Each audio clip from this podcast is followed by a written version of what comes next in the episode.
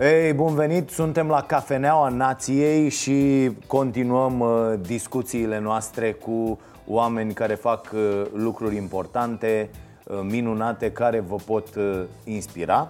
Și săptămâna trecută am cunoscut-o pe Alexandra Corbu Sărutuna. Uh, După ce uh, Alexandra a văzut uh, ce facem noi la starea sănătății, nu? Ne-a uh, abordat și după ce a văzut ce facem și la starea nației, unde permanent avem materiale despre uh, nemernici care uh, pun animalele în tot felul de situații uh, urâte. Uh, Apoi a mai fost în ultima perioadă și uh, toată nebunia asta cu criminalul Dincă și cu toți ăștia care uh, au trecut de la a chinui animale la a chinui alte animale uh, cărora le spunem oameni, că aici e o chestie care se face foarte... Am o, am o prietenă foarte bună care îmi face mereu observație și mi-am asumat treaba asta.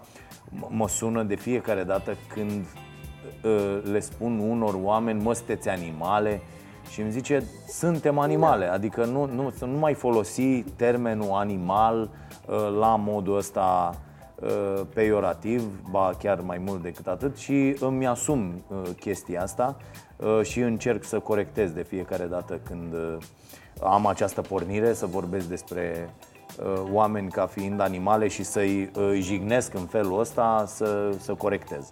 Bun, și vreau să vă spun așa, Alexandra este uh, director general și să știți că nu e o emisiune cu vreo sectă, cu vreo, că o să discutăm despre asta, este director general al, al Asociației Veganilor din România.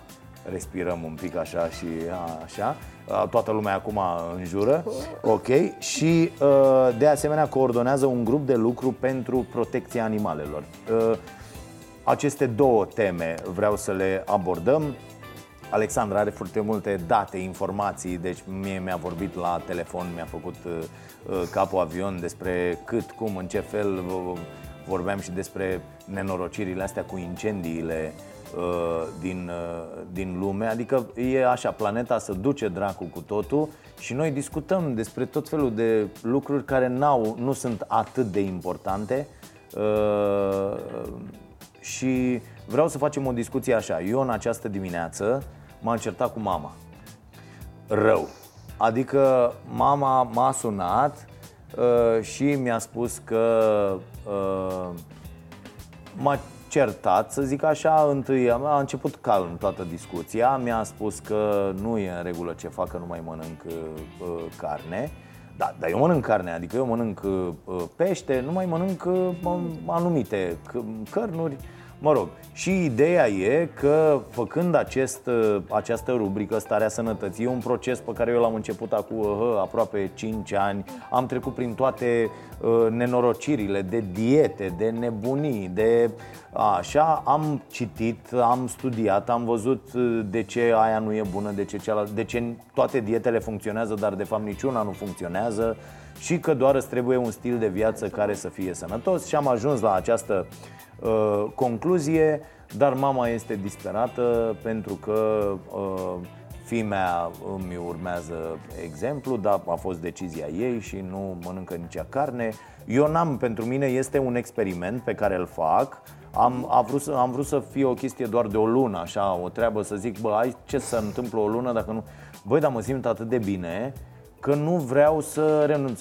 O doamnă care este medic mi-a spus, a, păi tu ai uh, uh, grupă, uh, grupa de sânge care, da, e asta cu grupa de sânge care favorizează treaba asta și tu poți și am zis, da, da, ok, bine, am, uh, într-adevăr mi-a ghicit grupa, adică se pare că există o legătură între uh, grupa de sânge și faptul că poți să uh, nu mănânci carne, mă rog, o întreagă nebunie. Cert e că sunt, uh, am- m-am certat cu mama uh, pentru că mama crede că sunt în, într-o sectă acum, fac parte dintr-o sectă uh, care este secta vegetarienilor. Na, A spus nu mi-a vegan. zis de vegan. E un termen într-adevăr mai puțin. Și îți propun să începem discuția de aici. Uh, mă, ce e la vegan? De fuge lumea așa? Foarte important de știut este că nu este o sectă. Așa. Deci nu sunt oameni care participă la tot felul de ritualuri ciudate sau nu. Este pur și simplu o decizie a unor oameni de a încerca pe cât posibil să reducă uh, suferința animalelor în, prin, ce, prin ceea ce consumă. Adică, Ok. nu e vorba doar de, De, hrană. deci de aici pleacă. Adică, da. da, eu pot să fiu. Că am văzut aici că se atinge, există două uh, opinii. Mhm. Există opinia, bă, sunt vegan pentru că. Stai că dacă mă ridic ies din cadru. Sunt vegan pentru că uh, iubesc animalele și Mhm. atunci nu vreau să le fac rău. Sau sunt vegan exclusiv pentru sănătatea mea uh, și, uh, ok, m, poate că nu vreau, adică nu cred că un tip care uh, uh, chinuie animale în beci este vegan. Înțeleg? Nu, nu cred că găsim așa ceva, sper Da. să nu fie. Dar uh, uh, care sunt, de ce aceste două percepții? Um, De exemplu, în afară ce am observat, au început din ce în ce mai mult să facă o diferență între plant-based și vegan. Adică plant-based înseamnă, sunt acei oameni care dedică, um, încearcă să-și schimbe nutriția, modul de a se hrăni uh, și a-l transforma cât mai mult într-o chestie care să țină doar de hrana ale- bazată pe legume, leguminoase, fructe.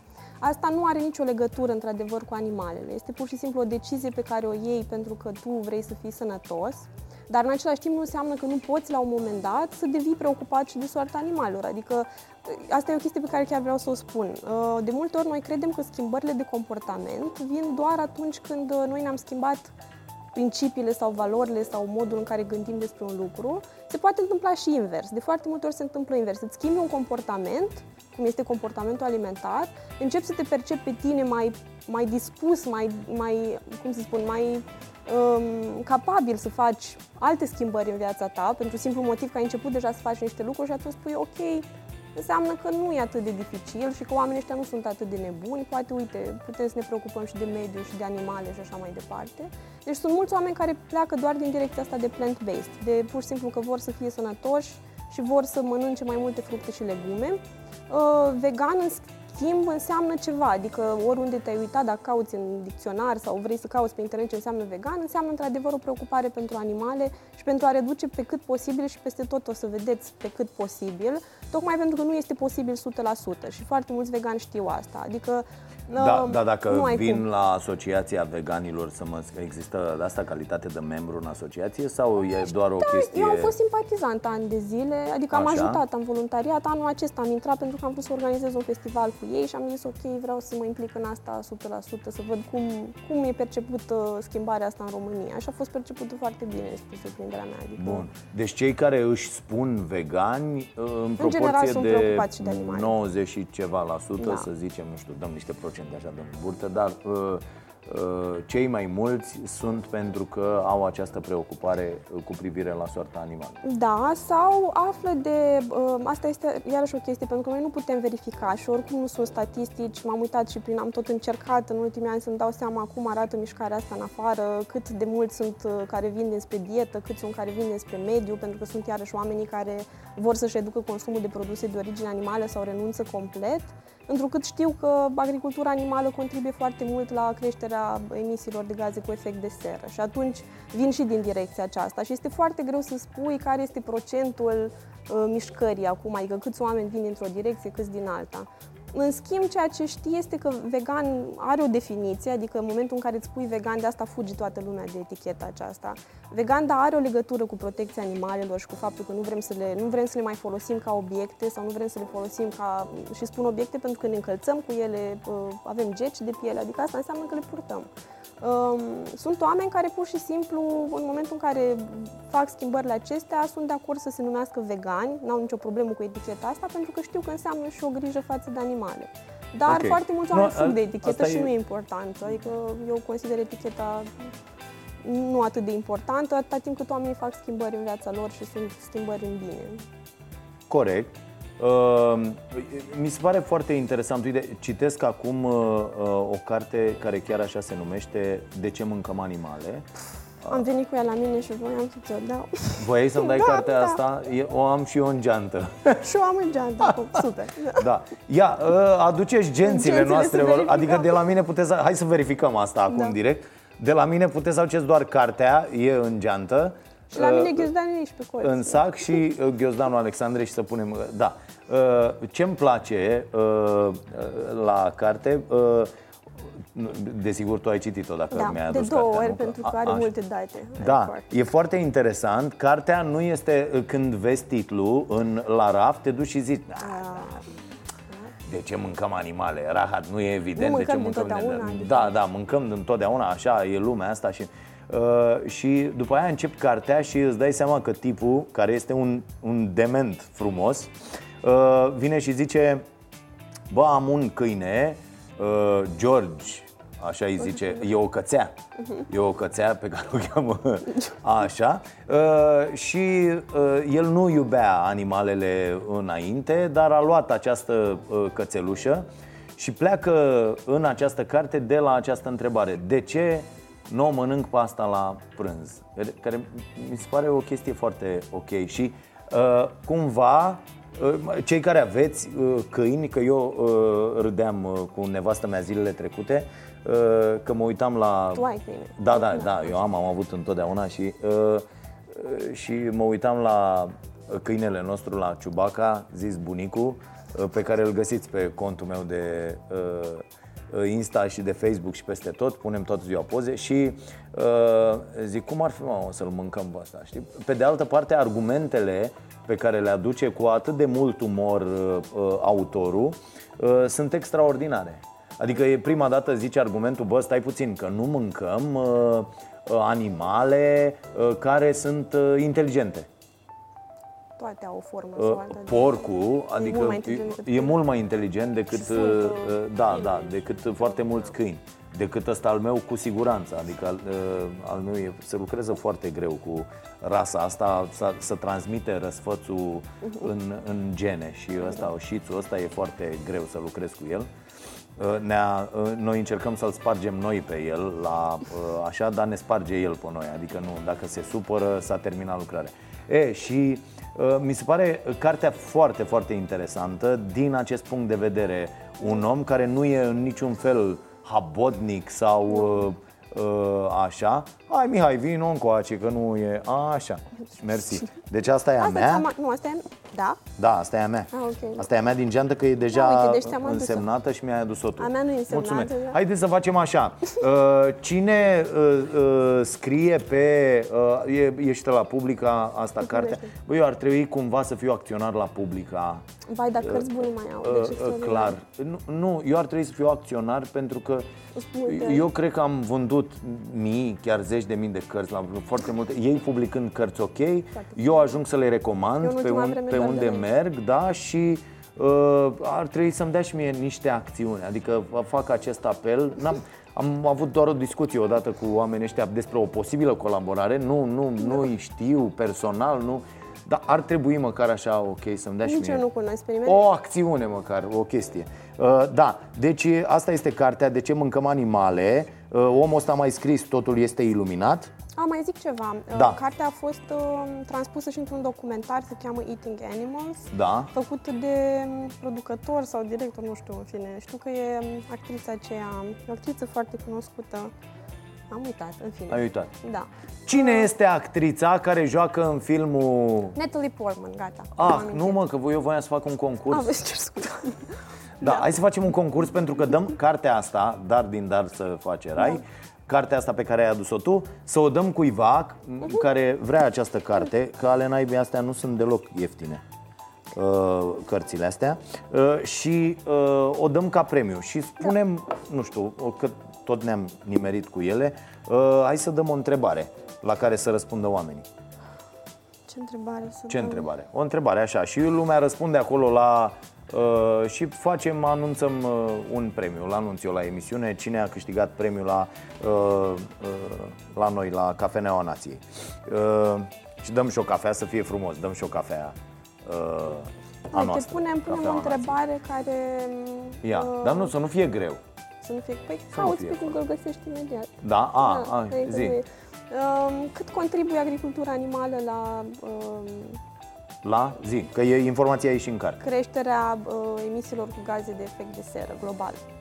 Deci, Adică această industrie Da. a agriculturii de creștere animalelor, ce contribuție are ea în procente Da. la emisiile de gaze cu efect de seră? Da. Producerea. vă dau eu un indiciu, e mai mare uh, procentul decât procentul uh, uh, poluării uh, cu automobile. Da, corect? da, da. De fapt, a cu- tuturor mijloacelor de, de transport. De fapt, da, tot transportul uh, E adunat Cam la fel, e pe acolo. e pe acolo, înțe- da? Uh, cu treaba asta. Uh, E foarte, foarte interesant subiectul. Și dăm cartea asta cadou ca să fie frumos, dar uite ce potriveală, incredibil. Uh, Bun, Și am stat și m-am gândit pentru că aveam vreo două cărți la care mă gândeam, nu, vreo trei cărți aveam la care mă gândeam Așa. să ți, le, să ți le recomand. Și am zis, nu, asta este pentru cumva, știu că îți plac foarte mult statisticile, datele, Da, că tot da. recomanzi Factfulness, eu am citit Factfulness după ce ai recomandat-o tu, pentru că ok. și eu cred la fel, adică cred că nu poți să te apuci practic de nimic, niciun fel de, nu știu, dacă vrei să contribui la schimbări semnificative în societate, trebuie în primul rând să vezi care sunt acele lucruri care pot fi schimbate și um, cât de mult afectează ele problemele care te preocupă pe tine. Adică dacă nu ai statistici, nu ai metrici pe chestiile astea, nu ai cum să, corect. să te apuci serios de lucru. trebuie să știi de unde pleci Da. Și care sunt cele trebuie mai să știi, grave da, probleme. da, da, A, asta Și e. să poți să măsori progresul, iarăși, pentru că dacă nu măsori progresul, știu că în uh, Factfulness chiar scrie la un moment dat că o mare problemă cu abordarea noastră a crizei climatice este faptul că nu avem niște sisteme care să măsoare regulat progresul, adică degeaba facem Nu știm schimbări ce facem efectiv. dacă nu știm. Avem Da. niște calcule care se fac așa din 5 în 5 ani sau din 3 în 3 ani și noi, noi adică situația e atât de gravă încât ar trebui anual sau chiar mai repede decât anual să ne dăm seama când implementăm o schimbare, De care e impact. efectul, adică Da. care e impactul. în- Uite, mă gândeam, uh, scriind pentru starea sănătății, uh, m-a pocnit o chestie, uh, tocmai pentru a-mi fixa foarte bine lucrurile în minte, uh, m-am înscris uh, inclusiv la un curs făcut de cei de la Stanford uh, pe uh, zona asta, că zic, bă, ai, că na, una e predarea asta mai academică cu toate datele, cu toate și Uh, nimic din ce nu știam, dar sunt fixate foarte, foarte ok într-o programă. Și uh, ascultând acolo un, uh, un filmuleț, mi-am dat seama de o chestie. Uh, după al doilea război, se făcea o istorie a obezității și după al doilea război mondial, uh, când s-a decis cum trebuie să mâncăm și ce trebuie să mâncăm și a apărut nevoia asta de a mânca repede, ieftin, Uh, și, și ok, mă rog, ok mai puțin sau ok din, din, dintr-un punct de se vedere umple burta. greșit, da, să umflăm burta, corect, să potolim foamea, uh, asta e, e important. Uh, atunci a înflorit industria asta alimentară cu tot și atunci au zis, bai să punem tot felul de chestii, pentru că omul are nevoie să mănânce foarte, foarte repede, să fie foarte, foarte, foarte ieftin, da? să, să, nu, uh, să nu piardă timpul alocat muncii uh, pentru a uh, prepara hrana, pentru a, că eu văd, eu văd cât de animalele. greu e, îți ia destul de mult timp, adică îți ia timp dacă vrei să mănânci sănătos. Da. Dacă da, vrei dar să în mănânci același sănătos, timp trebuie să te gândești așa, ți ia din timp, dar la un Dar moment îți dat tu oferă ți, iei, timp. tu, tu ți iei din timpul tău pentru că la un moment dat toate lucrurile astea pe care nu le faci ok în nutriție se adună și ai niște rezultate și cel mai probabil ai să mori înainte să trebuiască, um, ai să ai niște boli, viața pe care o petreci, că ai un timp pe care ți-l cumperi, dar ai un timp chinuit, cu boli. Asta cu, zic. Nu știu dacă Cât vrem asta neapărat. investești, și eu tot dau exemplu ăsta, mi l-a zis un medic bătrân odată, bă, toți murim pe la 70 de ani. Da? Da, cum murim, Pro- da. problema e cum îi duci pe ultimii 25. Mhm. Asta este foarte important. Uh, și mi-am dat seama de o chestie, bă, de fapt, asta cu obezitatea și cu bolile de inimă și cu diabetul. Diabetul zaharat. A, a, a- astea sunt, uh, fac, sunt componentele celui mai mare uh, experiment eșuat din istoria omenirii. Practic, noi în ultimii 70 de ani am făcut un experiment, hai să ne hrănim în acest mod. Da. Da? Fast food, uh, junk food și toate nenorocirile și rezultatele sunt astea.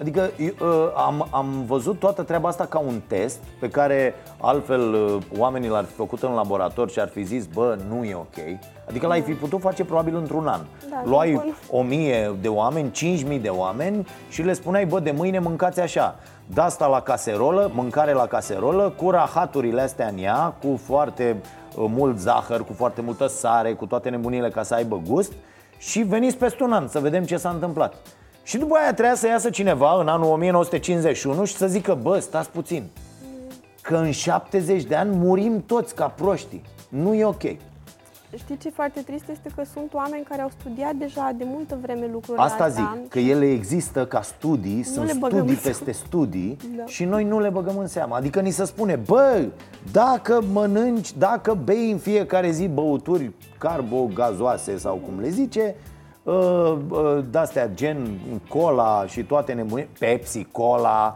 uh, p- că, că trebuie să zicem trei ca să nu ne... Dar nici nu, măcar nu suntem la televizor. Bă, toți ăștia cu băuturi carbogazoase. Muriți, mă. Uh, Deci, că sunt, suntem doar pe net. Uh, Așa. Deci, ideea e, bă, mănânci, bei de-astea în fiecare zi, o să ai mai multe boli. Uh, Mănânci zahăr ca nebunul, dar nu zahăr cu lingura, cum mâncam noi când eram mici în, în lipsă de ceva dulce. Mănânci, z- și nu doar din prăjituri, mănânci zahăr din sosuri, din m- m- mâncare, toată mâncarea are foarte multe lucruri de-astea. Din nou ai toate bolile de, de pe planetă. Și mi-am dat seama, bă, uite ce înseamnă lipsa de măsurare la timp, dar și voința politică, adică să iasă cineva să zică, bă, Niște stați puțin. măsurători avem, uite, în România, de exemplu, știm de mulți ani, noi ne menținem pe ultimul loc la consumul de fructe și legume de câțiva ani de zile în Uniunea Europeană. Da. Apoi, știm că suntem pe locul întâi la obezitate infantilă în Europa. Astea sunt niște statistici care există. Mai știm că suntem pe locul 2 la diabet zaharat. Sunt niște statistici pe care na, Ministerul Sănătății, adică toți oamenii care pot să facă ceva, campanii de informare, campanii de formare a medicilor, sunt multe lucruri pe care poți să le faci. Um, nu le iau în seamă. Adică aici chiar avem niște date, dar există, asta vreau să spun, există voința politică, pentru că oamenii de știință își fac treaba. Mulți dintre ei își fac treaba. și fac Datele studii. astea au stat la, la baza proiectului nostru uh, educațional cu starea sănătății. Problema e că, iată, lumea uh, se, uh, sau mulți oameni se uită și zic, bă, sunteți nebuni. Adică, și cum adică, așa ne hrănim, e, e absolut natural. Adică nici măcar nu poți să-i faci pe foarte mulți dintre oameni să-și pună întrebarea. E foarte Deci lăsăm la o parte că toată lumea știe totul despre nutriție. Toată lumea oprește pe oricine pe stradă. 9 oameni din 10 știu absolut tot. Care e treaba? Cum intră de obicei îți proteinele, recomandă ce o se dietă întâmplă. care Îți e- recomandă o dietă, au ținut-o ei, e bună. Mi-a scris mie unul acum, zice, Doamne, nu mai mă- mănânci prostii. Am zis eu la o rubrică uh, că această dietă, și o să detaliez, cred că am o săptămână numai despre asta, dieta asta cu deficit caloric e o foarte mare problemă de sănătate pe termen lung. Există studii care au confirmat treaba asta, adică sunt, o să le citez pe toate, o să dau o întreagă bibliografie Uh, pentru că dacă tu consumai 3000 de calorii cu o viață destul de uh, agitată și intensă și dând- într-o zi ai hotărât că tu de mâine consumi 1200, corpul nu te oprește cu totul. Adică nu zice, bă, hai să-l omor pe ăsta. Corpul te ține să funcționezi, dar el oprește alte sisteme. Aici e foarte important. Organele noastre au niște sisteme de-astea de mentenanță, e o fabrică întreagă. Să nu ți se mai curețe ficatul în fiecare zi între anumite ore. Adică intră niște lucruri și ne trezim cu alte boli.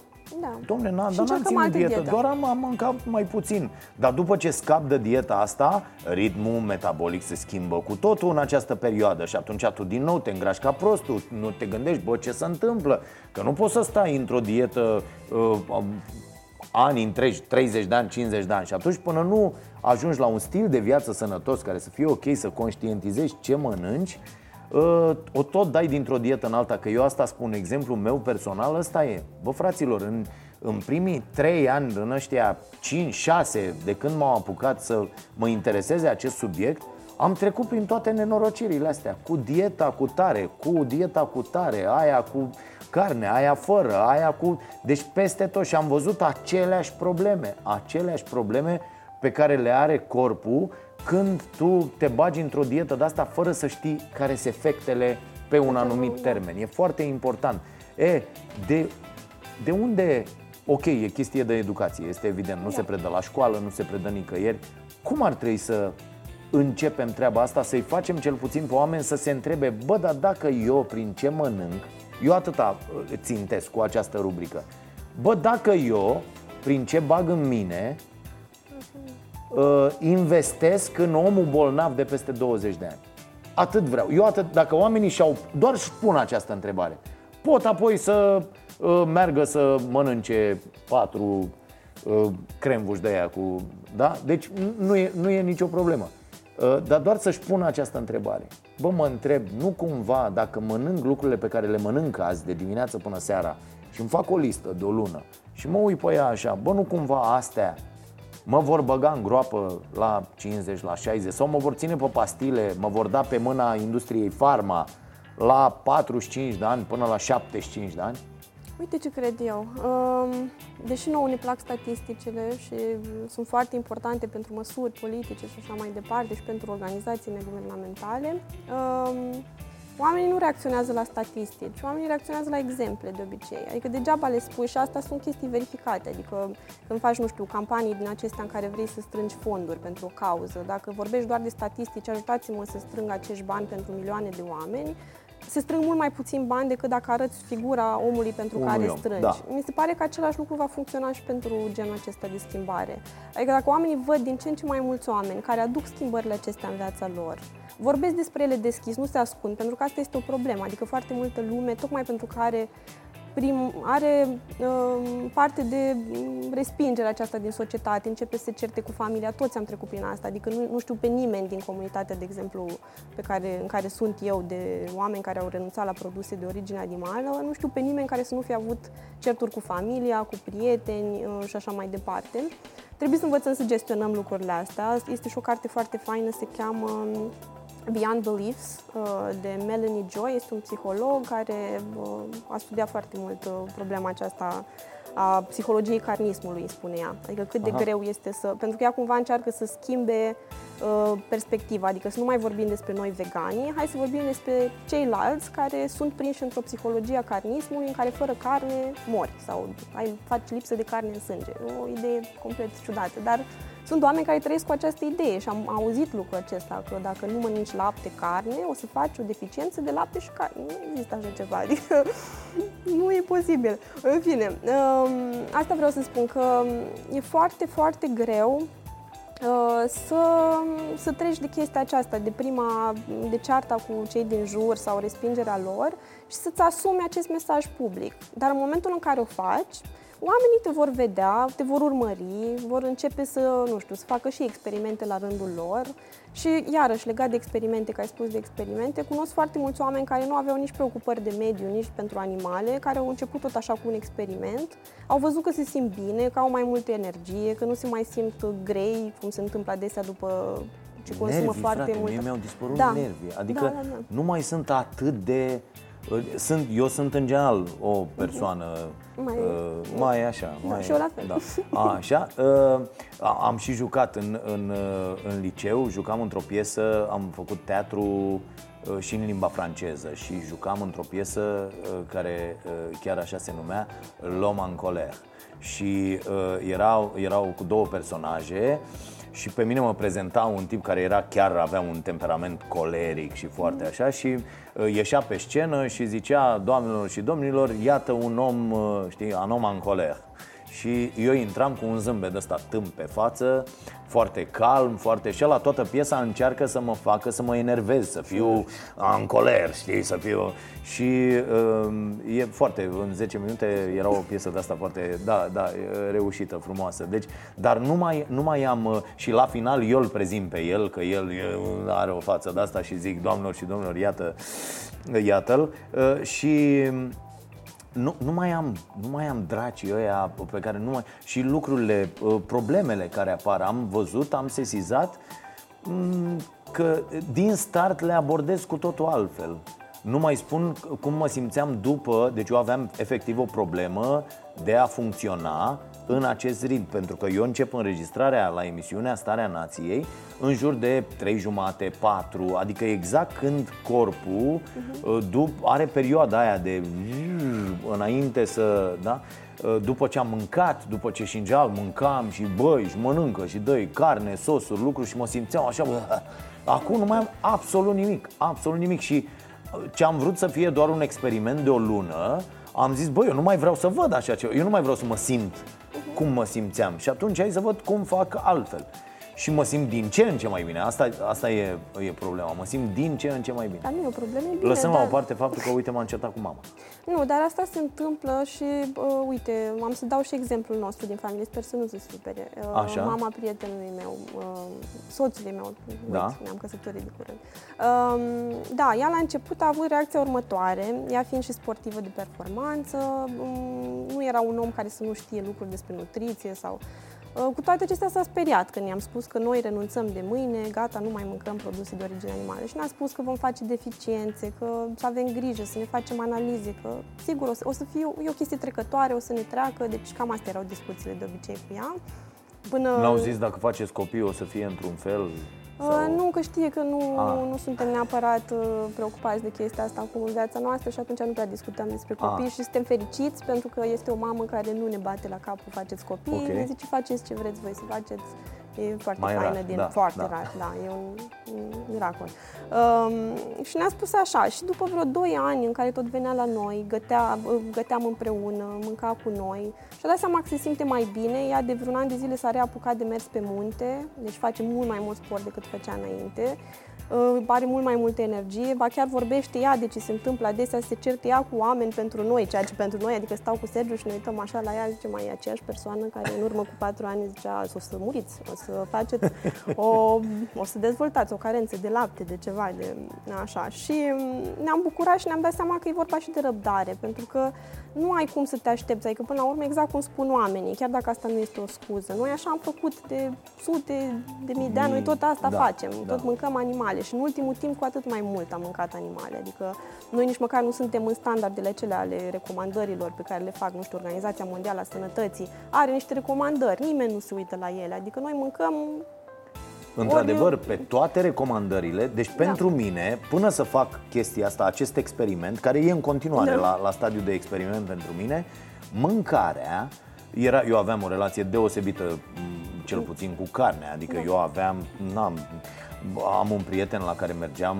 uh, și mâncam uh, tartar, deci aia era, uh, da, vită, jumătate de 700 de grame odată, adică eu am, am, am avut o relație deosebită cu cârnați, ne, Așa era Sergiu și a ajuns la 120 nebunii, kg. da? Și uh, uh, am, uh, pentru mine mâncarea era, bă, carne, asta e mâncarea, mâncarea e carne și mai vedem dacă e ceva, adică Dacă mai încapă. ne mai așa, mai nu știu ce, mai... După ce am făcut această schimbare, mi-am dat seama cât de multă carne mâncam și m-am uitat pe toate Recomandările. statisticile, recomandările, Organizația Mondială a Sănătății, asta americană, care, mă rog, că aproape toate cărțile fiind de afară, De la se ei, ocupă de cazul țărilor respective și cum cele mai multe cărți despre asta sunt scrise prin Statele Unite, ei statisticile de acolo, a- a- asta ar fi o idee bună să fie publicată și în România o astfel de carte cu date din România, că e foarte important. Eu când am văzut că noi, uh, românii, și fac o paranteză aici, noi românii avem de 20 de ori mai mult teren arabil decât media UE și suntem cu consumul de fructe și legume proaspete Pe ultimul loc, la pește. 3%, adică pe ultimul loc, eu m-am uitat și nu mi-a venit să cred, am zis, bă, cum mă că noi, na, că mai crește, ai văzut, ai la țară, bă, bă. eu am fost la maică mea acum, a- are practic de toate în curte, de la, deci dacă treci de la un capăt la altul, Ar te-ai avea o viață săturat. sustenabilă.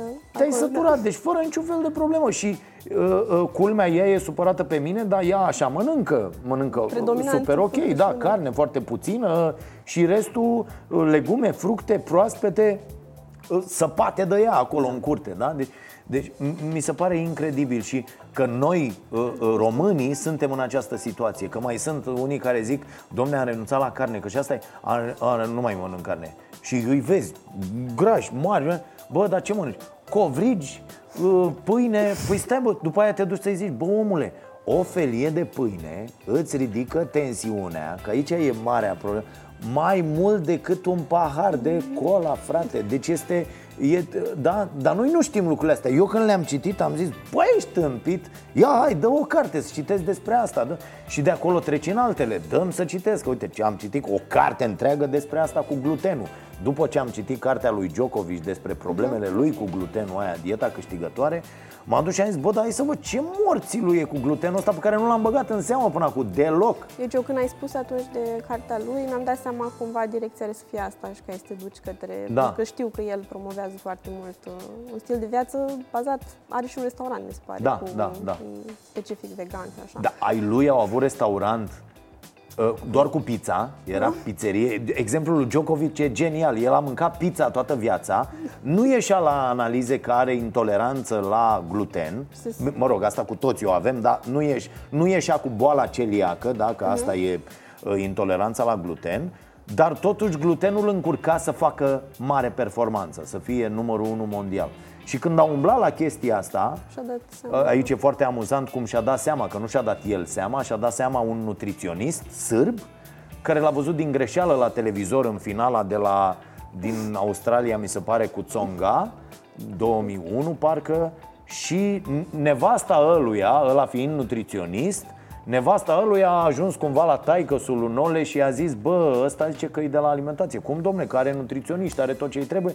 Și au, au făcut astfel încât să se întâlnească Și ăla i-a făcut un test. Testul pe care Djokovic îl recomandă la el în carte E foarte interesant, cu felia de pâine.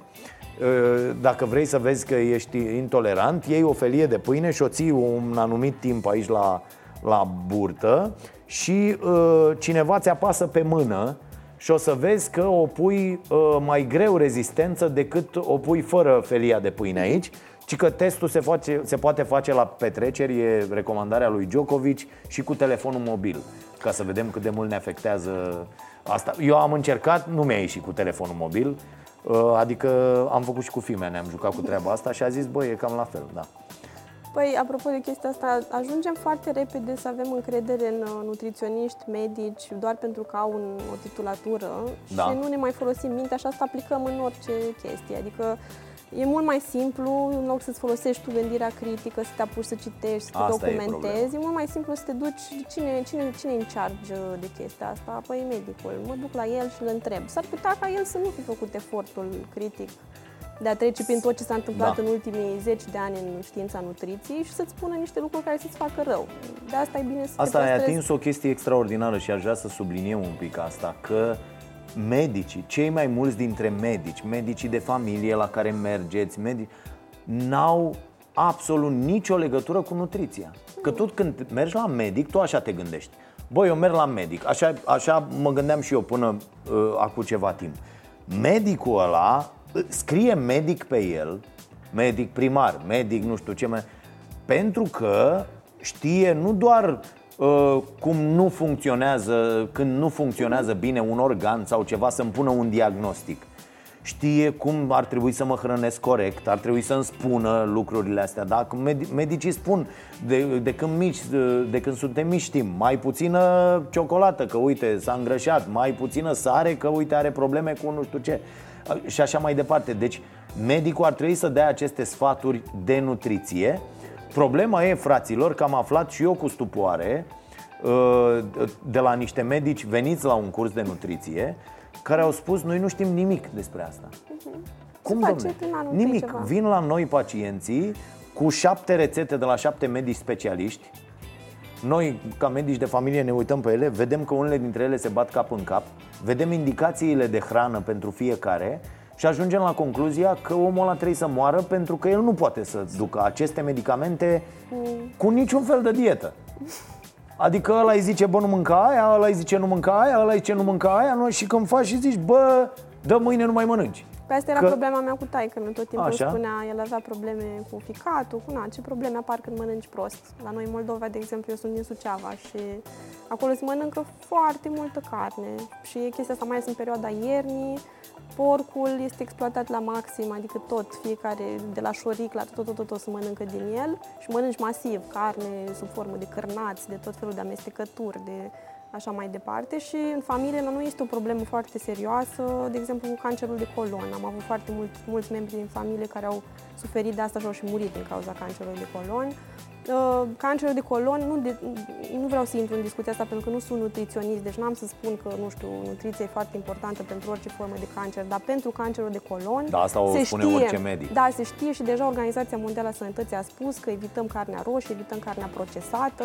Ei, în condițiile astea, eu, mama mea nu mai trăiește din păcate, uh, a murit în urmă cu 5 ani. În perioada cât ea era în spital, eu mergeam la spital la ea să o vizitez și ce vedeam pe mese dimineața, Uh, la pacienți, uh, mezeluri, mezeluri, cașcaval topit. Asta mm. era masa da. dată într-un spital deci pentru pacienții procesată cu cancer. la greu da. la pacienții cu, cu cancer. cancer. Sunt, sunt foarte legate lucrurile acestea și cumva, uh, adică noi am tot sărit de la animale la... Da. Uh, sigur că mm, toată lumea, în momentul în care află cum sunt crescute animalele în ziua de astăzi, uh, se oripilează, că de asta nu-ți arată nimeni, adică nu ai să vezi nu știu, la televizor, cum stau porci în uh, cutiile respective de nu pot să se învârtă sau... Uh, doar că abuzul acesta de produse de origine animală nu le afectează doar pe ele, ne afectează și pe noi, uh, afectează și mediul, ne face pe noi toți mai puțin, nu știu, capabili să ne mișcăm în direcția bună, pentru că sunt lucruri pe care putem să le facem, adică o nutriție în, în,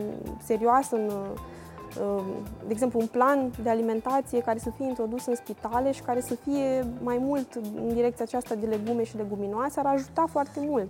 A reduce de ce, și costurile. De ce crezi că nu se face? Am blocat în ideea aceasta că nu se poate altfel. Nu știu, sunt foarte multe, foarte nu, multe eu nu cred. Eu cred că, eu cred că, cred că nu există voința pentru... politică, în primul da. rând, că uite, nu vezi niciun imbecil de ăsta de politician ieșind vorbească. și abordând aceste probleme sincer, clar, bă, uite care e treaba, suntem bolnavi, uite-te la ăștia în Parlament, bă, cu burțile alea de nu și-au văzut uh, uh, uh, sculele de, de ani, de zile Dar de... sunt bărbați. Așa, bărbați. bărbați, mâncăm carne. Așa, da, da. cu ce fele alea, cu câte... Bă, nu se poate să păi fii noi avem Adică în Parlament. tu, politician, trebuie să fii un exemplu prin ceea ce ești tu Bă, nu poți să ai 200 de chile și să te plimbi. Bă, e clar. Bă, tu n-ai grijă de tine. Cum poți să ai grijă de mine ca politician Dacă tu arăți în halul ăla? Adică mi se pare incredibil. După aia uh, uh, nu există uh, voință politică și pentru că e vorba de bani mulți. Și să-ți mai spun ceva, oamenii nu intră în politică de frică pentru că există această percepție care este justificată în România, că tot ce ține de politică este murdar și atunci dacă tu ești un om, nu știu, onest, care vine, să zicem, din zona aceasta a ONG-urilor sau pur și simplu a fost activist, eu nici n-am fost ONG, am devenit anul acesta, am lucrat 8 ani de zile în corporații, m-am îngrozit și am plecat de acolo, am lucrat în Oracle, Amazon, în corporațiile din București. Um, există percepția aceasta și atunci foarte puțină lume se duce să se războiască cu, cu politica, adică să spună, mă, eu vreau să mă implic în lucrurile astea, vreau să propun lucruri. Nu facem chestia asta. Eu am făcut-o de curând, ți-am spus că am intrat în demo, sunt de coordonez proiectul acesta de protecție animalelor. Este foarte important să ne dăm seama că, indiferent ce formă de activism facem, dacă nu se traduce mai departe niște schimbări în legislație, în uh, protocoale de colaborare între instituții, pentru că avem instituții care funcționează în paralel, deci ele au chestii pentru care ar putea lucra împreună, dar nu există protocoale de colaborare între ele. Fiecare își vede de treaba ei și la un moment dat ne oprim... Atenție, nu protocoale secrete. Nu. Ca să ne înțelegem, nu e nu, uite, pot să zic concret secrete, o chestie, da. între că tot revenim la Că alea zrele, protocoalele da, secrete, nu. să băgăm oameni la pușcărie pentru că vrem noi, alea nasoale. Foarte Dar protocoale între instituții care să lucreze cu anumite, anumite obiective teme, da. clare de interes public, astea sunt foarte bune. Da, de exemplu, exemplu, uh, între ANSVSA și MAI, uh, eu am organizat anul trecut o dezbatere pe protecția animalelor uh, și ce am aflat de la toată lumea care se plângea acolo că protecția animalelor e în aer, e faptul că nu avem campanii naționale de sterilizare și că, de exemplu, oamenii în România, când au cazuri din acestea de abuz pe care vor să le Uh, spună mai departe, uite, da. un cal bătut lăsat într-un șanț, se întâmplă frecvent în România, sunt pe toate grupurile de protecție animalelor, se întâmplă. Uh, nu știi unde să te duci, te duci la poliție sau te duci la, uh, care MAI sau te duci la ANSVSA, care e Ministerul, să spunem, animalelor în România, nu se cheamă așa. De fapt, de drept ANSVSA-ul se ocupă mai mult cu securitatea alimentelor, sanitar veterinare decât cu protecția animalelor, deși există legislație pe bunăstarea animalelor. Uh, și am toată responsabilitatea când spun asta, pentru că anul acesta am fost și în portul Media când a fost exportul de animale vii către Orientul Mijlociu. Am văzut în ce condiții au fost exportate, știam și ce condiții le așteaptă și că noi încălcăm o legislație europeană în privința aceasta și am fost și am discutat și cu DSV-ul, deci practic uh, organizația locală de acolo, a NSVS-ului și am văzut că nu există preocupare pentru asta. Adică preocuparea era pentru bani. Discuțiile se purtau în termen de bani. Adică asta dacă o instituție care ar trebui să se ocupe de animale nu are nicio nu. preocupare pentru bunăstarea animalelor. Experimentul e foarte simplu. Intrați în, când mergeți la hipermarket, intrați în orice hipermarket din România. Pește sau ce? În, cum? Mă gândeam că te referi la chestia cu pește, cum stau în...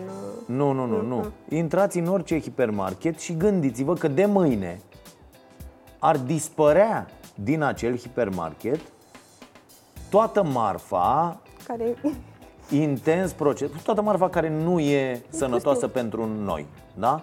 Cu ce opțiuni, că asta uh, am citit, mi se pare chiar la uh, băiatul ăsta în carte, că de fapt este creată, am întâlnit-o mai multe locuri, se creează această iluzie a alegerii, uh-huh. a, că, că exa- a, avem de unde alege, sunt foarte multe. Bă, sunt foarte puține opțiuni. Adică atunci când intri într-un hipermarket, în afară de partea pe care ți-o pun la început aici cu piața, că poți să ți iei legume, fructe, chiar și eco, bio și așa mai departe. În rest, e cam nenorocire. Opțiunile sunt foarte, foarte puține. E, gândiți-vă ce ar însemna pentru profiturile acestor companii și pentru tot ce se leagă de asta ă, dacă de mâine cineva ar decide, bă, ce nu e mâncare sănătoasă, punem o taxă atât de mare ca la țigări. Uh-huh. Adică uh, uh, pieptul ăla de pui ultraprocesat din hipermarket atât ar trebui să coste. Bă, vrei să mănânci o chestie care e foarte dăunătoare Avem pentru sănătatea ta, pentru sănătatea ta, trebuie să dai pe pieptul de pui 74 de lei. No. Cum e pachetul de țigări? Am înțeles, nu știu, că eu, eu nu fumez, dar am înțeles că a depășit 20 de lei un pachet de țigări, ceva de genul. Ceea ce mi se pare, bă, este enorm. Adică dacă fumezi un pachet pe zi, hop, un salariu, este, este nebunie. Uh, și, și așa, cumva, așa trebuie. Pe de altă parte, ăștia vor veni să spună, stai bă, costă 3 lei, mănâncă lumea. Altfel moare lumea de foame. Că și este și fel, asta. Să știi, asta este o problemă. Aici că nu ajuns. avem alternative. Aie. Și alternativele nu sunt pentru că toate subvențiile, deci dacă te apuci să intri pe site-ul Agrointel sau să vezi care sunt, cum se duc subvențiile în România pe agricultură, o să ai explicația pentru ce ai spus tu, că de ce avem totuși atâta suprafață și nu. Păi noi, noi toate subvențiile, marea majoritatea subvențiilor, noi le, le direcționăm către vaci, către oi, astea sunt afaceri, către porci. Chiar în 2017 a fost o, o mare afacere în România legată de o companie din aceasta Premium Pork, parcă se chema a doua, al doilea producător de porci, de carne de porc din România, care a fost cumpărată de un fond de investiții danez. Asta se întâmpla în 2017. Ce s-a întâmplat în 2018? Interesant de precizat. În Danemarca, deci am zis că a fost vorba de un fond da. de investiții danez care a cumpărat uh, Premium Pork. În Danemarca a fost un protest uh, la World Food Summit, se chema în Copenhaga, în care au participat cei de la Greenpeace și au protestat acolo și au protestat tocmai împotriva fermierilor de porci danezi, care aveau mari probleme legate de poluare și de sănătatea oamenilor. În ce sens?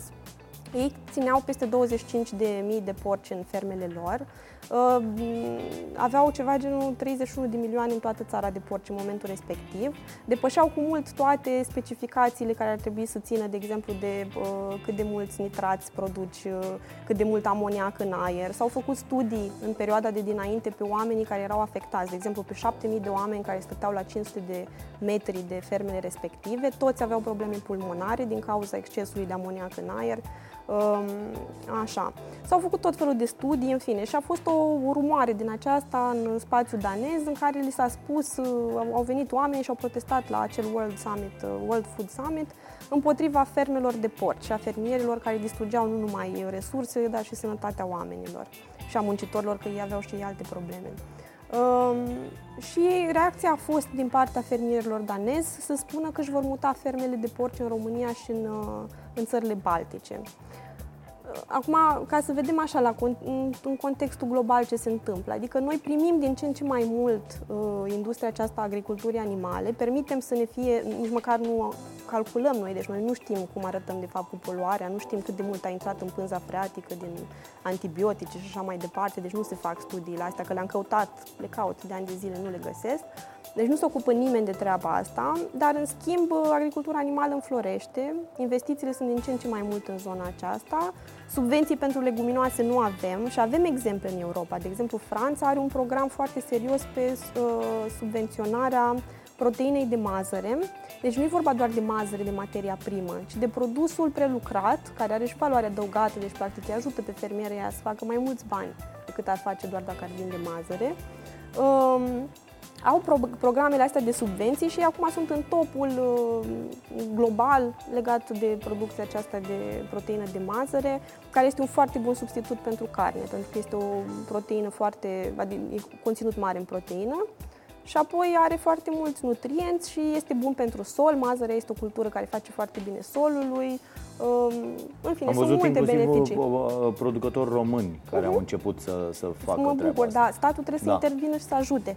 Evident. Dacă vrem să vedem alternative, că despre asta e vorba, dacă vrem să vedem în loc de salamul ăla de soia un produs care să aibă la bază texturat de mazăre sau texturat de soia sau mai știu eu de ce, ă, asta trebuie să se întâmple. Trebuie să ajutăm oamenii nu doar să facă materie primă, să facă și asta în primul rând, dar apoi să prelucreze materia primă, pentru că suntem în continuare ă, o țară muncii ieftine și oamenii produc chestii ieftine, primesc bani puțini, se chinuie de pe o zi pe alta. Nu înțelegem asta. Nu înțelegem nu. de ce ar trebui să mergem și mai departe. Nu, lasă, noi am produs, am dat, s-a dus, au făcut alții și după aia noi cumpărăm produsul uh, uh, cu un preț de 10-20 de ori mai mare da. în loc să-l fi făcut noi aici. Noi ne lăudăm că transportăm vaci și oi pe vapoare da, până în Orientul da. Mijlociu. Da, dar eu cred că asta este, ăsta este rezultatul direct al unui mod de a face politică prezent în România Uh, este rezultatul acestei atitudini de slugăreală da. Da, da, da, facem, noi facem, noi suntem ok În loc să mergi să pui piciorul în pras să zici, bă, știți care e treaba? Ok, facem asta, facem asta Dar noi de mâine începem să punem unități de producție Unități de uh, procesare sănătoasă uh, a ceea ce facem Astfel încât să putem să avem valoare adăugată mare uh-huh. Și să avem salarii mai bune, să fie uh, apoi calificăm forța de muncă și așa mai departe. Deci totul crește. Nu, noi stăm aici în această imbecilitate în care ne pregătim acum să eliminăm pe niște hoți de la putere, să vină niște proști care ne spun că ar trebui scos salariul minim, da. Că ar trebui, că asta auzim de la PNL pe toată educația ziua. trebuie să fie educația în funcție de piața, nu știu, Da, e cu piața și educația și trebuie, deci, să, ar trebui să avem, da, universități numai private, să se educe doar, ă, să ajungem ca cu 400 de ani, bă, doar unii merită să fie educați. Uh-huh. Copiii, deci aristocrații, da, boierii și așa mai departe. Păi așa trebuie ca să ai forță Preoții, atât, preoții, în rest populația cât mai proastă. O să am o veste foarte nasoală pentru toți oamenii ăștia care cred că educația asta trebuie să coste foarte mult. Sunt extraordinar de mulți oameni care speculează acest subiect și câștigă foarte mulți bani pentru nimic da. în zona educației în România și noi vom lansa foarte curând Școala Nației, acolo unde vom avea educație de înaltă calitate. Sperăm să aducem foarte mulți oameni buni lângă noi care sunt de acord că din ceea ce știu trebuie să dea la toată lumea gratuit, vom Eu face educația de înaltă calitate, accesibilă tuturor. Și să vedem, să dispară toți oligofrenii ăștia cu toate cursurile astea, că te duci să dai o mie de euro pe nu știu ce curs la care nu vezi nimic. Au amețit unii trei cărți și spre dau de... Am văzut asta, există șapte milioane de cursuri de public speaking. Te uiți la ei, ce, de ce Unde faci? vorbesc Cu 300, 700, 800 de euro, am văzut niște prețuri. Bă, ce faceți voi aici? Adică... Pentru că li s-a spus, asta e o chestie pe care o vindem, că imaginea neapărat contează mult mai mult decât uh, ce știi să faci sau ce ai înțeles sau Uh, asta este o chestie, asta se întâmplă și în corporații foarte mult, adică e vorba de ce impresie faci. Da, dar astea uh. sunt niște lucruri care deja au ajuns, adică un curs de ăsta face pe o platformă online de afară, îl faci cu 15 euro da, și afli mai online. multe Uite, lucruri. Coursera adică, de la... Coursera, da, genial. sunt multe gratuite, e genial. Da. Și eu fac acum la Coursera vreo trei cursuri în, în paralel. Am făcut inclusiv de uh, Writing in the Sciences, învăț să scriu efectiv o lucrare. Da, și m-a ajutat foarte okay. mult, pentru că eram obișnuită să scriu mult, am făcut facultatea de filozofie filozofie și eram obișnuită să scriu foarte mult și nu prea știam să-mi sintetizez gândurile Da. în scris. Trebuie și să m-a fac și eu ajutat unul imens. să vorbesc mai puțin. Trebuie Asta, să găsesc dacă un astfel găsești, de îmi curs. spui, că da, vreau îți și eu. spun și ție, da, vrei și tu, am înțeles. Uh, uh, foarte mișto este pe Coursera uh, uh, cursul Învață cum să înveți. Eu îl recomand mereu, e, e și o carte scoasă în limba română, este, este super ok. Uh, se numește Uh, uh, îmi scapă cum se numește autoarea, dar îmi aduc aminte. Uh, cea, care, cea care predă cursul, dar e foarte ok cursul. Uh, învață cum să înveți. Și și sunt foarte multe. Și sunt gratuite, adică băi, hai să facem asta, pentru că iată, în, Rom- uh, pentru România, noi de-aia ne-am și apucat de proiectul ăsta cu Școala Nației, uh, limba este în continuare o barieră foarte importantă. Foarte, foarte importantă. Uite, eu pot să ajut cu franceză și engleză. Dacă Da?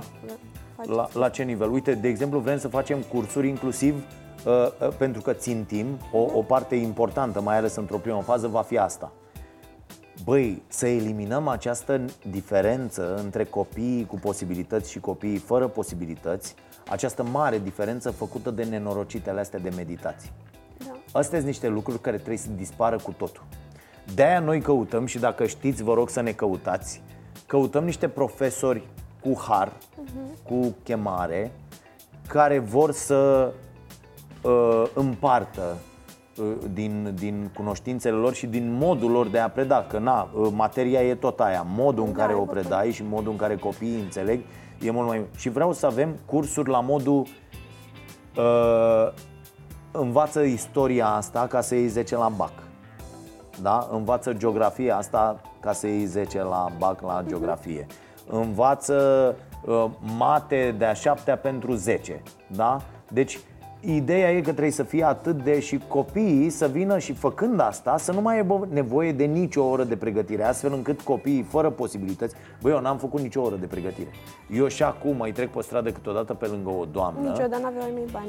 uh, uh, pe, pe lângă o doamnă la care am fost să fac vreo 3 ore de pregătire și n-am avut bani să o plătesc și am dat țeapă, cum ar veni, de limba română și mereu uh, îi prezint uh, scuze pentru treaba asta pentru că ai mei n-au avut posibil să fac pregătiri, să fac, da? Și n-am făcut pregătirile astea și e foarte aiurea să vezi că unii care fac pregătire, mai ales ăștia care fac pregătire, copiii din clasă, copiii ăia știu și uh, uh, subiectele de la teze și că așa se întâmplă peste tot și tu, e, nu știu cum să mai întâmpla cu, dar acum 20 și ceva de ani așa era și t- era o chestie, bă, nu e ok, nu e în regulă, adică eu învăț în clasă, doar ce e în clasă, ăia nu predau tot în clasă, să ne înțelegem, sau dacă predau, hai că am predat, restul înțelegeți din manual, nu înțelege nici dracu din manual ce trebuie să facă. Și vrem să facem treaba asta, bă, adică educația de foarte bună calitate, explicată bine, pe care o faci în ritmul tău, nu o faci, da? O faci în ritmul tău, pur și simplu, cât, cât Și de cu oameni pregătit. care vor, pentru că dacă sunt oameni frustrați sau nu știu, care fac, uh, simt că trebuie, nu știu, că îi obligă cineva să facă. Adică eu zic că oamenii care ar fi atrași de programul ăsta chiar au un interes autentic să ajute și atunci asta se vede. Adică ai Da. mult mai multă răbdare. Dar, dar eu îi caut pe acei oameni, acei profesori și sigur sunt în, sunt, Sunt, sunt în cunosc țară și eu foarte, oameni. foarte mulți, da?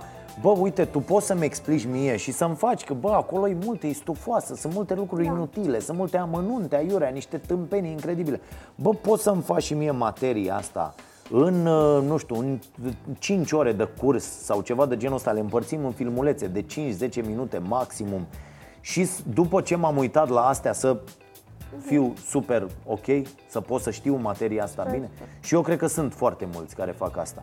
Și astfel copiii mai copiii lipsiți de posibilități, care sunt cei mai mulți copii din această țară, ar avea, iată, ceea ce statul nu oferă, adică acces uh, uh, gratuit la educație de înaltă calitate. Statul eșuează lamentabil în a oferi asta. Bine, Da. asta nu înseamnă că trebuie să ne mulțumim la a nu cere statului mai mult. A, adică bineînțeles, trebuie bineînțeles, să trebuie să insistăm în stăm continuare. călare pe stat și Da, să... între timp să facem și noi, pentru îi că, uite, cerem. apropo de asta, mai am discuția asta cu oameni care îmi spun, păi, faci activism, te-ai băgat acum și în politică, zic, nu sunt incompatibile, adică, nu, tocmai ar trebui să fie o legătură între cele două, pentru că în politică te bagi în momentul în care Sim, așa, mă rog, asta se întâmpla pe în Grecia antică, când politică însemna altceva decât ce înseamnă astăzi.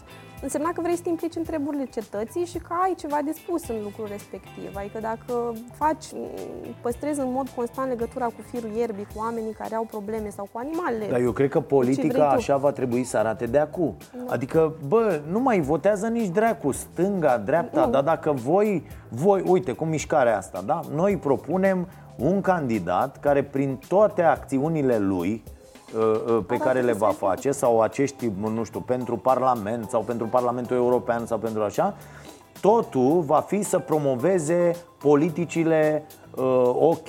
Să fie transparente aceste politici, pentru că da, asta e o mare da. problemă. Adică când spui stânga-dreapta, nu înțelege nimeni nimic. Și asta se întâmplă des. Am fost la stres de semnături pe stradă, discut cu oamenii și oamenii nu înțeleg nimic din chestia asta. Adică tu trebuie să le spui exact care sunt planurile tale în momentul în care și, ai ajuns Și e acolo. foarte ok să mergi să zici, băi, eu nu mai vreau poluare de mâine, da? da? da. Sau eu nu mai nu vreau, mai vreau ca în România preț, să fie chinuite animalele. Și o să spun și de ce, pentru că iarăși trebuie să ai răbdare aici să explici că nu e vorba doar de animale, adică violența față de animale și în general o societate care normalizează violența, orice formă este ea, că e violență față de femei, că e violență față de copii, că vorbești des despre asta. Dar la noi astea sunt la, la un nivel Trebuie incredibil. să ne gândim de ce sunt la un nivel incredibil, pentru că nu o să rezolvăm lucrurile astea dacă ne raportăm, dacă facem măsuri punctuale. Adică este un fenomen foarte complex și în general trebuie să te duci la rădăcina lui, adică să-ți dai seama ok, dacă nu rezolv problema asta doar dacă, nu știu, restructurez 112 sau uh, dau,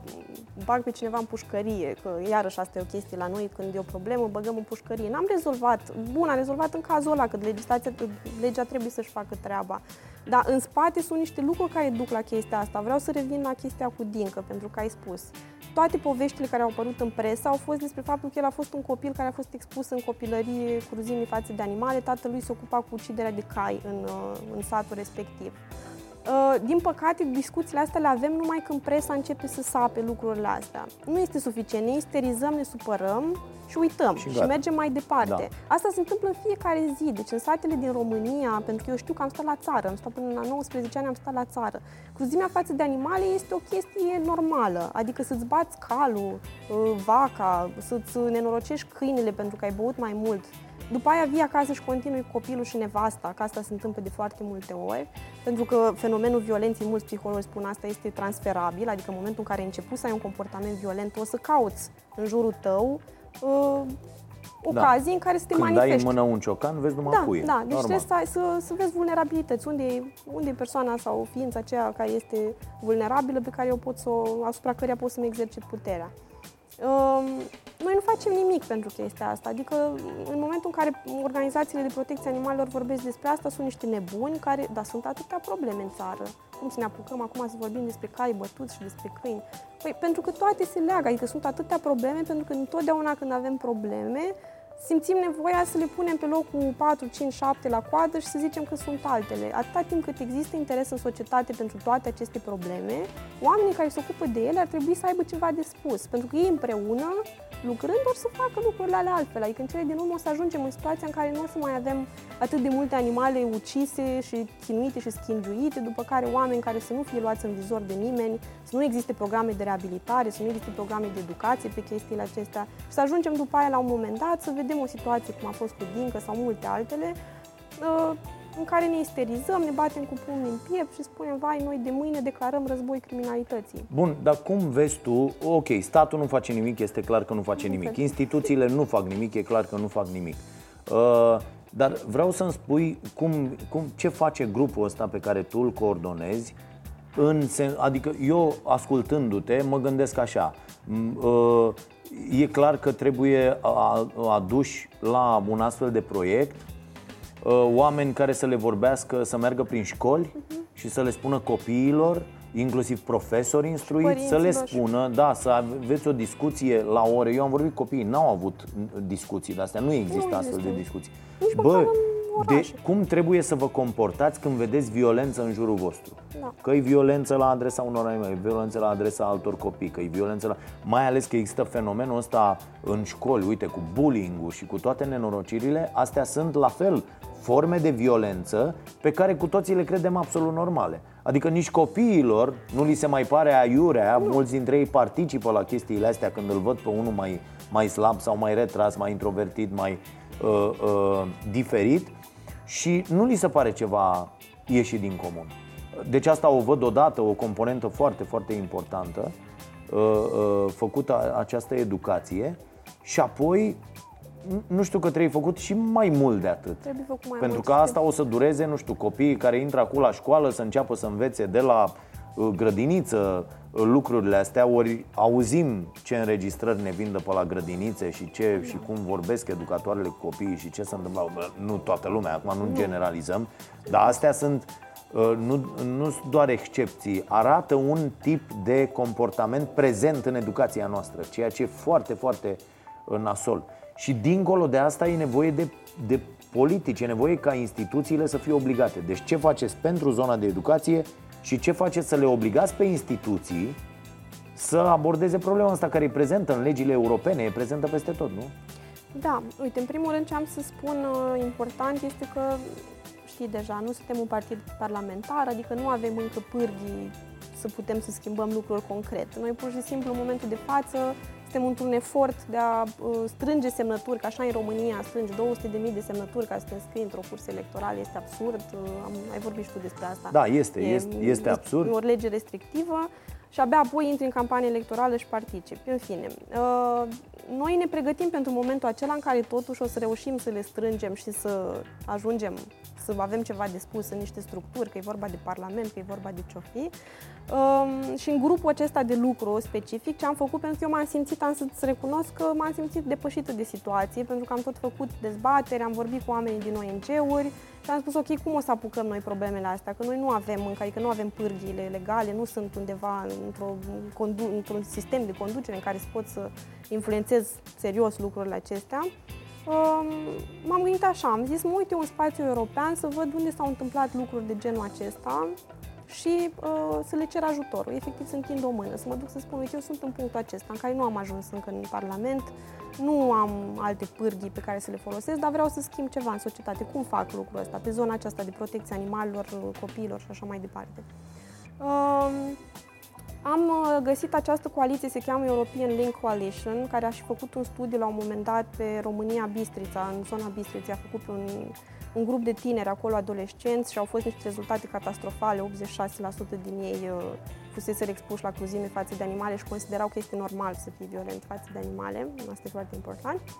Um, și am, le-am scris și le-am spus, uite, eu vreau ajutorul vostru. Cum ați colaborat voi cu guvernele din alte țări? Cum ați reușit? Pentru că eu nu vreau să mă dau bătut. Adică, ok, nu sunt în guvern, nu sunt în parlament, dar vreau să iau, să, să influențez chestiile astea. Și mi-au răspuns imediat, asta am făcut de curând, de câteva săptămâni, mi-au răspuns, m-au sunat a doua zi și mi-au spus, ok, o să ne întâlnim, o să facem, uh, te bag în grupul nostru de lucru, unde sunt membri din vreo 30 de țări europene uh, și o să, o să vezi acolo care sunt pârghile noastre. Deci, cumva, primul lucru pe care l-am făcut a fost să încep să văd ce se întâmplă prin alte părți, cum colaborează ei.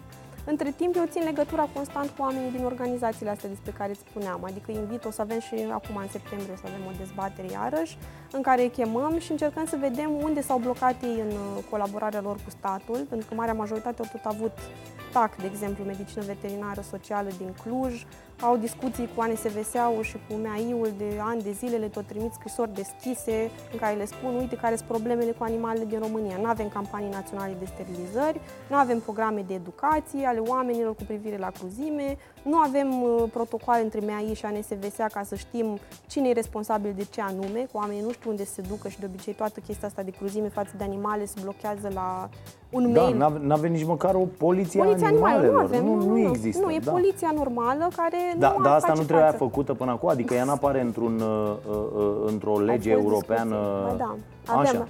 Deci avem, și asta am discutat cu cei Și de la... de, nu e- de, de ce ați dat în judecată, nu știu, Cred că acolo o să ajungem dacă nu as, se întâmplă asociațiile lucrul astea ăsta. să dea în judecată pur și simplu, adică dacă există un ordin da. uh, făcut de o instanță, o decizie judecătorească, ea trebuie executată. Ca așa să stai să te cerți cu instituțiile nu, nu sufletului, sunt niște, hai să ne înțelegem, instituțiile astea sunt conduse în majoritatea lor de niște imbecili numiți de niște partide, niște idioți care l-ai văzut pe ăla de la opus acum la protecția consumatorului? Da, am văzut și Doamne Dumnezeule, Doamne Dumnezeu, păi ce să implementeze ăla? Ce, cum să mă păzească ăla pe mine, consumator? Păi ăla mă vinde la prima ciorbă, la primul colț L-ai văzut cum arată, ce face el acolo, despre ce Și discutăm. cu ce reguli a venit. Și ace, aceste, uh, acești uh, idioți vin să uh, conducă astfel de instituții. Este imposibil. De-aia zic, lucrurile se rezolvă, ok, proteste deștepte care să atragă oameni, care să atragă da, da, da. Uh, awareness și așa mai departe, cum se zice acum, dar uh, să, să facă vizibilitate, dar uh, trebuie acțiuni în instanță. Da, da, da. La instanță, frate. Ăsta, pe tine te dau azi, fost. pe tine poi mine, pe tine, uite, pe uh, doamna Veo, să nu plece și ea cu niște plângeri penale când o pleca acum, bă, frumos pleacă asta, să mor eu, uite, că asta, ce vă ziceam când au venit ăștia? Bă, noi o să fim tot aici și o să consemnăm cum pleacă. Că asta e, asta e interesant cu toți uh, oligofrenii ăștia care trec pe la putere. Da. Deci, plângeri penale, procese, astea soluțiile. Uh, nu singurele, asta spun că nu poți să o ții numai într-un proces, că, adică poți să o ții tot păi într-un nu știu, proces, bă, nu avem da. instituția asta, Poliția Animalelor. Nu avem, nu. Nu trebuie, avem, trebuie înființată. Să și să vedem cu cine o facem, că iarăși o problemă, adică dacă vii cu oameni care n-au nicio preocupare pentru asta și nu ai traininguri pentru chestia asta, pentru că tu ai nevoie de oameni formați pe problemele astea de protecție animalelor. Nu ai, polițiștii nu au niciun fel de treabă cu zona aceasta, adică ei au alte priorități. Polițiștii în România, în general, nu mai au cu, treabă cu, cu niciun lucruri. fel de zonă. Da, și atunci trebuie să luate împreună. Oricum, ce vreau să spun este că uh, vorbim cu cei de la coaliția aceasta, ei mi-au spus că ei au mai avut tentative, au fost surprinși că le-am scris eu, da? pentru că au zis că au avut tentative de a colabora cu România. Este o chestie care apare și într-un articol de Independent, unde scriu fix despre asta, că au vrut să colaboreze cu UNICEF-ul din România și au spus, uitați, vrem, niște, vrem să colaborăm cu voi pentru copiii voștri din țară, sunt expuși la niște lucruri acolo și vrem să vă ajutăm. Și au spus nu că nu intră în uh, atribuțiile lor. Deci cumva e și o chestie de educație publică, pentru că oamenii care fac uh, activism în anumite zone în România nu au, noi nu avem chestia asta de colaborare. Asta e o problemă foarte mare în educație. Apropo că tot vreți să faceți chestia asta cu școala nației, trebuie să facem cumva să ieșim din ideea asta că doar competiția contează, pentru că suntem atât de fixați pe ideea asta că singurul lucru care contează e să fiu eu mai bun decât celălalt și nu ne dăm seama că soluțiile în societate nu vin niciodată din chestiile astea. Adică vin în momentul în care oamenii din diferite puncte încep să se asculte între ei și să vadă cum pot să lucreze împreună. Pentru că, în da. general, da. lucrurile se leagă. Protecția copilului cu protecția animalelor, cu Dar și competiția violențe. o înțelegem greșit. Uite, am găsit acum că... Uh, păi din... înțelegem ce vrem să înțelegem. Da, că... termenul ăsta, care vine din uh, uh, latină, înseamnă a concura împreună. Uh-huh. De fapt, păi ai este, la început. este chestia asta uh, care e foarte, foarte importantă pe care noi am dat-o cu totul la o parte. Da. Adică eu concurez împotriva ta, tu trebuie să mori, uh-huh. că de fapt asta e, avem niște ultra și amândoi care ne susțin, ne omorâm între noi, înțelegi? Și cine am, există câștigătorul și ăla care a murit. De fapt, noi ne măsurăm împreună uh-huh. competențele într-o chestie care trebuie să ne aducă pe toți Uite și obsesia noastră foarte... cu public speaking mi se pare că poate fi legată, adică ne preocupă atât de mult cum să ne auzim noi vorbind și să sune bine, dar cum îi ascultăm pe ceilalți foarte puțin. Nu, nu adică nu e foarte important. Hmm. Ai văzut vreun curs de cum să asculti ceva? Am și ceva. pe ăsta cred că ar trebui să-l fac Am eu. Am ceva, dar nu știu de curs pe o carte, în fine, da. Nu, e, dar nu tu, toți trebuie, pentru toți că toți am fost... Adică eu, lumea zice că ești mai tânăr, am 31 de ani, adică am făcut școala în urmă cu multă vreme și în liceu țin minte care erau lucrurile cu care am plecat. Adică am plecat tot cu ideea asta că am fost olimpică internațională ca fapt divers. Adică, Tocilară de asta. Da, preocuparea asta Aha. pentru să... Și cu toate astea am reușit acum, după ce am citit foarte mult și m-am documentat, să-mi dau seama că obsesia asta noastră cu olimpici internaționali este o problemă. Adică în, în momentul în care noi doar cu asta ne lăudăm, dar avem niște gău, niște pauze foarte mari, niște inegalități foarte mari în educație și ne lăudăm cu ăia câțiva care reușesc să ajungă olimpici internaționali. E foarte frumos că reușesc, dar Aia niște, ei în Asta general nu sunt spune excepții. nimic despre Nu spune- sistemul da, tău da. cu totul, da. E într-adevăr o foarte mare problemă. Uh, Băi, eu zic să mai discutăm, că Da, așa o să la mai- ale, o da, să mai mai- vorbim, mai, Mai- mai eu aducem, vin. mai vii? Mai Vin. vii? Da, ok. Da. Trebuie să mai vorbesc de cărți, am uitat. Ah, da, Da, da. foarte multe. Ce cărți? Dă, dăm, dă-ne Trei niște re- recomandări. Uh, că am văzut că întreb, nu? Da, Trei întreb, cărți. întreb, Eu m-am da, pregătit. da. am Asta zis. ai Așa. pregătit, da. Um, prima carte pe care uh, voiam să o recomand se numește Cine a pregătit cina lui Adam Smith. Da, O știi? e foarte, da, e foarte bună E carte. uh, așa pentru, mă rog, e o critică feministă Da. a teoriei economice și cumva să ieșim din zona asta că tot ce contează în lume este să vinzi, cumperi și să fii în competiție de genul ăsta despre care vorbești tu. Um, apoi mă gândeam la de ce mâncăm animalele, da, de ce mâncăm animale, dar acum că ai zis-o tu o să-mi schimb și o să spun uh, The Beyond Beliefs de la Melanie Joy, în care învățăm cumva atunci când începem noi să avem niște principii foarte puternice și să luptăm pentru ele, totuși să continuăm să dialogăm cu cei din jur, pentru că se pot crea niște, m, niște probleme foarte mari, cum spuneai și tu, cu familia, cu oamenii din jur și ai nevoie de, de un limbaj care să te ajute să continui să fii cu cei din jur, chiar și atunci când sunt diferențe mari de opinie între tine și ei. Și asta se cheamă Beyond Beliefs, Melanie Joy. Nu s-a tradus, dar vreau eu să o traduc pe asta. Da? Îmi propun pe viitor. Da. Așa? Eu deja am început să scriu la editur, să văd cine vrea să o să scriu și la public, am uitat de ei. Așa. Așa. Mm, și a treia carte um, se cheamă Pro- Procesul Eichmann. um, E o carte mai tristă, să spunem așa, dar cred că ne poate ajuta foarte mult. Am citit-o prin facultate, Da. uh, scrisă de Hannah Arendt. Uh, Este un raport asupra banalității răului, cred că așa s-a tradus la Humanitas. Uh, Acolo cumva uh, vedem chestia aceasta pe care o facem adesea și noi în ziua de astăzi, să căutăm țapii spășitori. Uh, Se chema Banalitatea răului, cartea, ziceam eu, și ea a fost criticată pentru chestia aceasta. Întâi să spun cine este Eichmann, dar multă lume probabil știe, Da. a fost un lider nazist.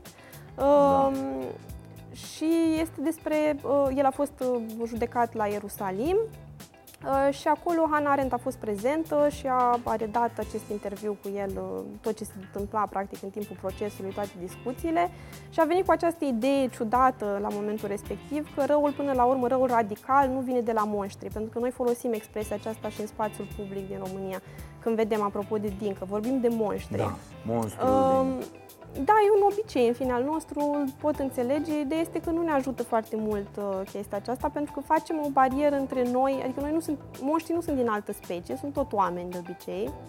Uh, și cauzele răului sunt uh, difuze, adică nu sunt doar, nu doar Dincă este responsabil pentru violența din România, toți suntem în măsura în care, nu știu, înghițim anumite lucruri sau tăcem în privința anumitor Contribuim, lucruri. da, da, Și da. procesul Eichmann asta a scos în evidență că acela nu era un monstru. El la toate întrebările răspundea cu, păi așa trebuia, păi eu eram Așa urătit mi s-a în sistem, spus, așa da, mi s-a da, spus. da. Deci chestia aceasta că noi ne complacem în niște sisteme și că m, în momentul în care vedem ceva în neregulă preferăm să nu spunem nimic, asta de fapt contribuie Da. la răul radical, nu monștrii. Monștrii Aviz- sunt niște excepții. Aviz și celor care sună de prin instituții, de prin uh, uh, tot felul de locuri. Am să vă spun despre un abuz, nu știu ce. Doamne, dar tu de ce nu-l spui? Da. Uh, Nu, nu, nu, să nu-mi dați numele, să nu spuneți că de la mine, doar știți, bă, dar, dar de ce nu vă asumați? Adică este această lipsă de curaj, este incredibilă la nivelul societății de noi și să știți, fraților, că de-aia suntem aici. Adică e foarte important să ne asumăm, fiecare să ridice mâna și să spună, bă, eu asist de foarte mult timp la un abuz și mă uit în altă parte, Copiii nu știu care ca să... cerșesc, de da, exemplu, și nu zicem la niciodată. fel, uite, copiii care cerșesc, am ajuns să călcăm uh, pe lângă ei așa ca și cum ar fi un rahat în mijlocul uh, drumului și să ne vedem de treabă. Bă, nu e de... Cât timp vom ignora aceste lucruri rele din societatea noastră, anormale, și cât timp vom considera anormalul normal, nu vom putea să schimbăm nimic. Nu avem cum. Cu toții activiștii, cu toții Jurnaliști, oamenii care intră în politicieni. politică, cu toți jurnaliștii, cu toată lumea, nu vom putea schimba nimic. Asta încercăm aici, să vă facem să vă puneți întrebări la aceste discuții și îți mulțumesc foarte mult. Chiar dacă, scuze, am sărit dintr-una într-alta, a fost așa o, o nebunie, până la urmă am, am dus-o la un capăt, de, că puteam să stăm toată ziua, dar avem de făcut și alte lucruri. Uh, și uh, vreau asta, să-mi spui că mai vorbim, uh-huh. eventual să le luăm așa și pe fiecare pe când intrăm în, pe bucățele, da. ba azi discutăm despre violența împotriva animalelor, mâine despre violența domestică, poi mâine despre uh, treaba asta cu mâncarea, da, și uh, trebuie să o, m-a sunat iar mama, trebuie să o sun, să-i spun că o iubesc și că uh, o să-i mai explic niște lucruri. Bine, mulțumim foarte mult. Aveți Starea Nației de luni până joi, de la ora 22.30 la Prima TV. Aveți Starea Sănătății, fillerul nostru la 17.55 la 19.27 pe Prima TV.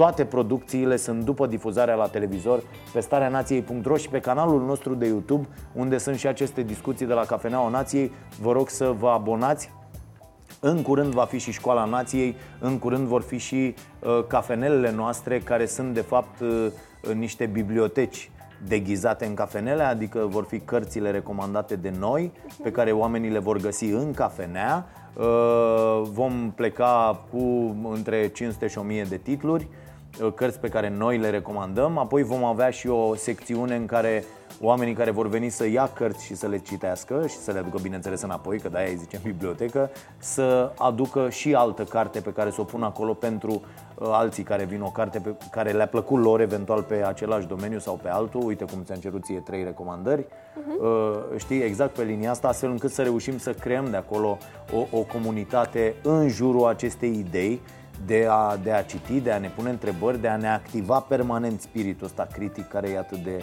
de important. Mersi mult, baftă Mersi. multă cu tot ce uh, vrei să faci și ne mai vedem cu siguranță aici la cafenea. Numai bine!